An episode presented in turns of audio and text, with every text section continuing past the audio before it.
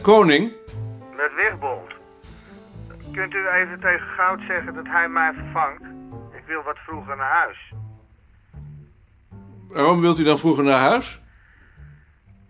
Mijn vrouw is ziek en nou moet ik eh, boodschappen doen. We hadden toch afgesproken dat u dergelijke dingen aan meneer Balk zou vragen?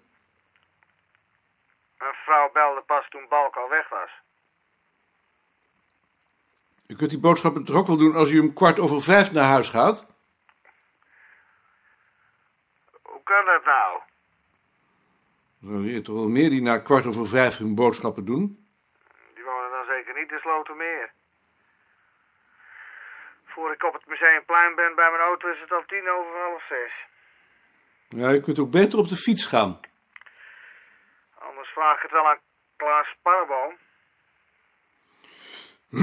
Ik ga wel even met Goud praten.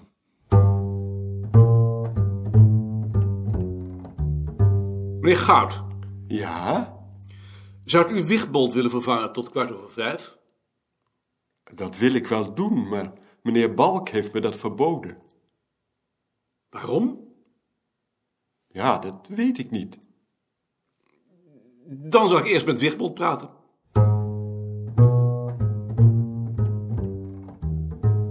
Ik hoor van Goud dat meneer Balk u verboden heeft om u te vervangen. Ja, maar nou bent u hier de baas. Ik kon toch niet weten dat mijn vrouw plotseling ziek zou worden? En als u nou hier in de buurt die boodschappen doet? Ik weet niet eens waar die winkels hier zijn. Om de hoek is Albert Heijn en even verder is een groenteboer. Betaalt u het verschil? U mag die boodschappen nu gaan doen, maar daarna komt u weer terug. Ik zal Goud zeggen dat hij u zo lang vervangt. Als u beneden komt, kunt u weggaan.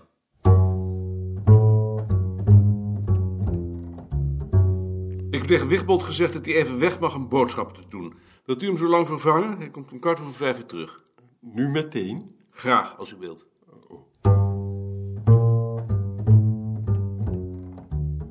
Is Wigbold niet teruggekomen? Nee, Wigbold is niet teruggekomen. Dag, meneer Wigbold. Goedemorgen. U bent gisteren niet meer teruggekomen. Voordat ik met mijn boodschappen klaar was, was het kwart over vijf. Dat is lang. Dat is zeker lang. Maar ik zei het toch al, boodschappen doen kost tijd. Dat blijkt.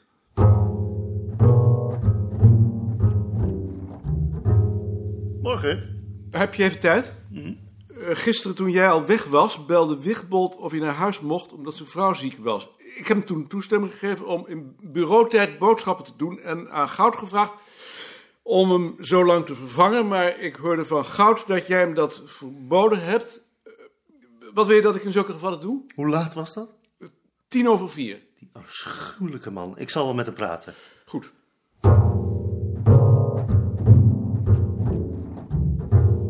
Heb jij tijd om over de knikkerlijst te praten? Ja.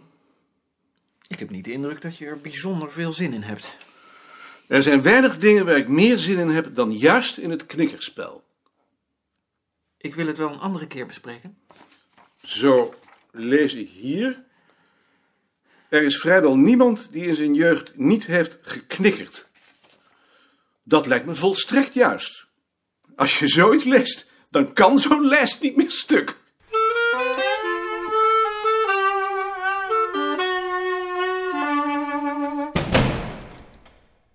Is Wigbold ziek?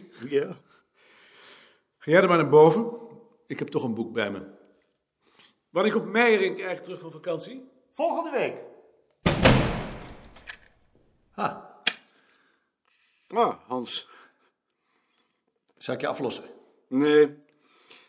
Ga jij maar lekker aan je werk. Ik blijf hier wel zitten. Ik wil het ook wel doen hoor. Nee, heus niet. Jitske. Zal ik hier misschien gaan zitten? Nee, ik blijf wel. Nee, Aad, heus niet. Eh, J- jij zit toch boven als je naar beneden zat? Meneer de Vries, ik ben maar even op uw plaats gaan zitten. Wigbold is ziek.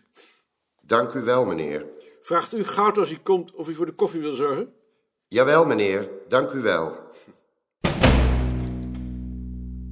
Ik had nog willen zeggen dat ik er vrijdag niet ben. Ga je naar je moeder? Nee, ik moet naar het ziekenhuis.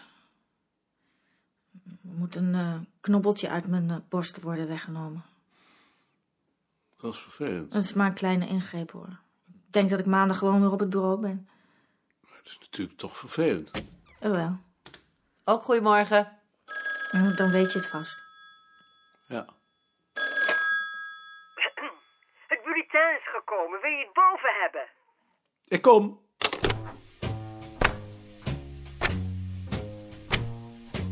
Dag meneer Pandai. Pandé.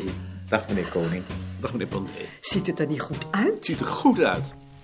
En die tekeningen van Hans Wiegersma, die kan toch tekenen? Ze zijn aardig.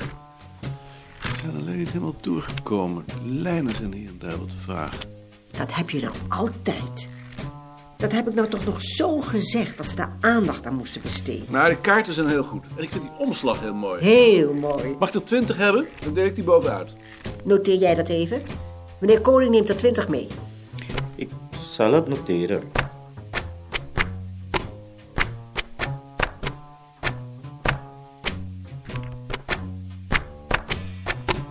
Mark, het bulletin is er.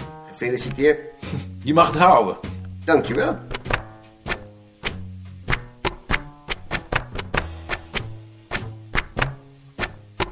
Er. Dat is mooi. Wil jij die op jouw afdeling ronddelen? Ik zal het doen.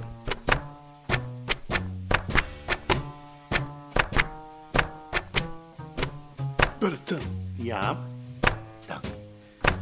Dat zou ik niet doen. Nee, beslist niet.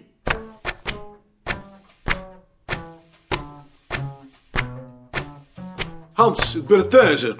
Nee. Ja. Ja, ja sorry. sorry. Het, het ziet er mooi uit. Die dunne lijntjes zijn toch niet helemaal doorgekomen. Die had ik toch iets dikker moeten maken. Maar de kaarten zijn goed. Ja, ja, gelukkig wel. Je mag het houden. Dank je.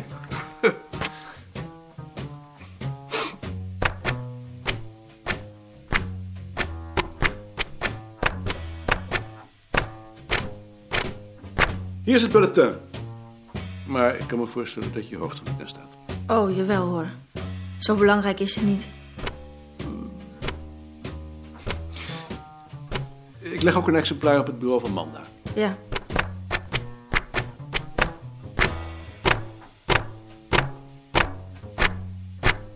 Dat is voor jou. Het bulletin. En dat is voor jou. Het bulletin.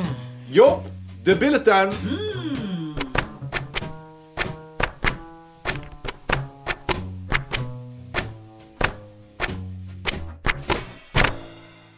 lijkt ons niet nodig te bezwaren tegen de term volk en volkscultuur nog breed uit te meten. Na alle discussies die over gevoerd zijn, is iedereen nu over doordrongen dat u dus een vaagheid onbruikbaar door de suggestie van eenheid misleidend is. Wat wij ervan willen behouden is de beperking bij ons onderzoek tot ons eigen land op zuiver praktische gronden. Lijkt ons evenmin nodig om het oorspronkelijke uitgangspunt van ons vak, de illusie dat in het Hij verzamelen werd van bekropen door een enorme weerzin die hem verhinderde om de betekenis van wat hij las in zich op te nemen. Het was allemaal te voorzichtig. De agressie die erin zat bleef verborgen omdat hij een volstrekt gebrek aan kennis had moeten maskeren. Hij had moeten zeggen, mijn heren, waar zijn wij, volwassen mannen toch, eigenlijk mee bezig? Denkt u nu werkelijk dat dit een manier is om uw leven door te brengen? Nonsens! Maar zoiets kun je alleen zeggen als je alle anderen in feite kennis verre de baas bent. En dan zeg je het niet meer. Doet het je nou iets om eh, jezelf gedrukt te zien? Niets. Dat geloof ik niet. Als ik iets voel, dan is het gêne, maar ik wil graag karnemelk. Ad, hebben jullie nog vakantieplannen? Hoezo? Ehm Nicolien vroeg of je in onze vakantie misschien weer voor de katten wilt zorgen. Ik weet niet of ik nog met vakantie ga. Misschien dat Heidi en ik nog een weekje naar Freiburg gaan. Dan kunnen we beter iemand anders vragen, want anders ben je niet vrij.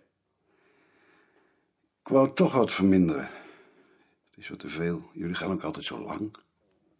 Hoe lang ga je nu? Vier, vijf weken. Ja, zie je, dat is wel lang. Want ik heb nu ook een hond. Wist je dat? Nee, moet ik elke ochtend uitlaten en dan wordt het wel wat vermoeiend. het is een hele opgave. ja. Kun je Frans Veen niet vragen? Die woont aan de andere kant van de stad, maar we vinden wel iemand. Als je helemaal niemand vindt, dan wil ik het nog wel een enkele keer doen. Heel aardig voor je, maar we vinden wel iemand. Maak je daar maar geen zorgen over. Hoe gaat het nu met Jonas? Met Jonas gaat het goed. Maar hij wordt oud natuurlijk. Vinden jullie het dan geen probleem om hem zo lang alleen te laten? Dat is een probleem. Ik ga nu even naar de markt.